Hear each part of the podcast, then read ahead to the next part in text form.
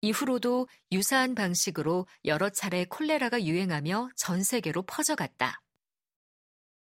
주요 발병 지역 대부분이 대규모 항구 도시 혹은 교통 중심지인 대도시라는 점에서 이 병의 특성을 확인할 수 있다. 기선과 운하, 해로의 발달에 발맞추어 세계화된 전염병이었다.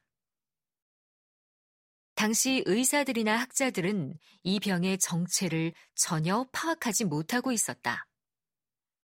널리 받아들여진 설명은 장기, 즉 축축하고 더운 땅에서 생기는 독한 기운으로 인해 이 병이 생긴다는 것이었다. 1883년에 가서야 로베르트 코흐가 콜레라균을 발견했고 이후 선진국들부터 상하수도 체제를 개선하고 상수원의 염소 소독과 콜레라 예방 접종 등이 개발되었다. 런던의 대도시 사업 위원회가 중심이 되어 도시 위생 시설과 상수도 체계를 건설해 나간 것이 대표적인 사례이며 곧 미국과 일본도 이를 따라 도시 위생을 개선해 갔다.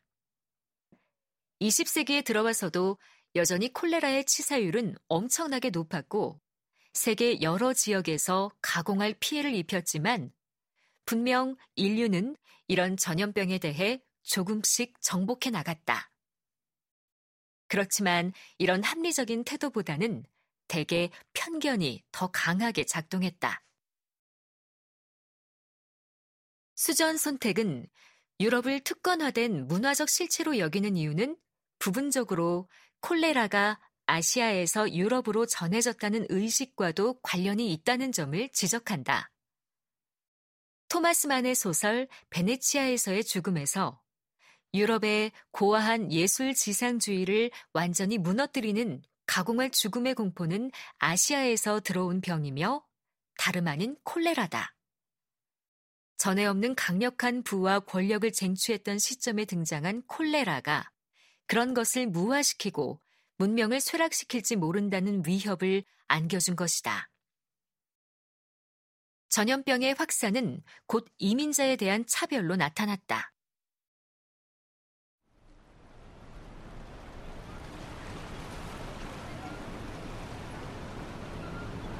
1892년 러시아 유대인 승객이 가득 탄 마실리아호가 뉴욕항에 도착했다. 뉴욕 당국은 이들이 티푸스를 들여올지 모른다고 의심해서 건강한 사람이든 아니든 상관없이 전원 노스브러더 섬에 격리하고 형편없는 의료 서비스와 음식을 제공했다. 이해 여름 콜레라가 발병하자 격리 조치가 더욱 강화되었다. 상원의원 챈들러는 이민자들이 우리 땅에 원래 없는 질병을 들여와서 존경할 만한 미국인들의 건강과 생명을 위협한다고 주장했고, 동유럽과 러시아 유대인뿐 아니라 모든 이민자들의 유입을 막아야 한다고 주장했다. 그는 자신의 정책에 찬성하는 지지자의 편지 한 통을 소개했다. 우리는 온갖 종류의 병을 퍼뜨리는 더러운 하급 인간들을 더는 원치 않습니다. 우리에게는 이미 깜둥이들과 인디언들도 벅찹니다. 1900년 샌프란시스코로 들어오는 모든 중국인에 대해 격리 조치를 취했다. 그나마 이곳은 나은 편이라 할 수 있다.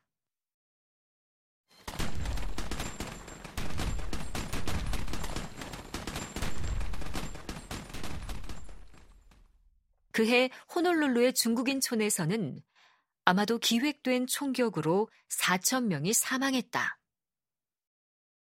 아시아 공동체가 유독 더 위험하다는 증거는 없지만 1902년에는 중국으로부터 들어오는 모든 이민을 막는 중국인 배척법이 발효되었다. 되돌아보면 1860년대는 분명 해상 수송의 일대 전환기였다.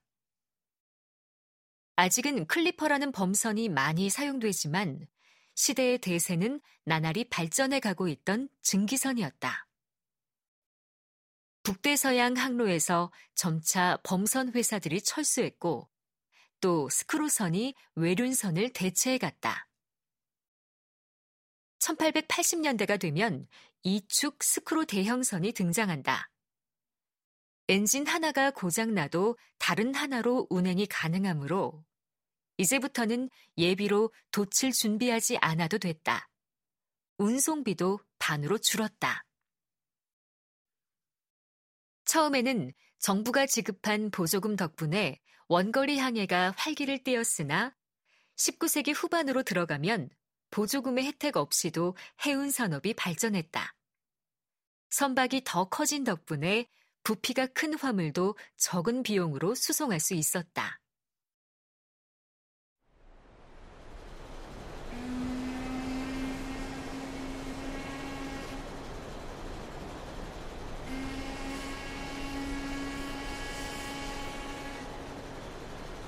분명 새로운 시대가 열리고 있었다.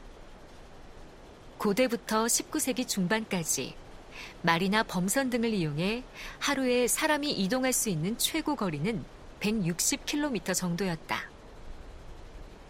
증기력을 이용하게 되었을 때 선박과 철도를 통해 이 거리는 640km로 늘었다. 운송과 통신의 혁명적 변화로 소위 거리의 패배 현상이 일어났다. 증기선은 세계의 대륙들을 연결시켰다.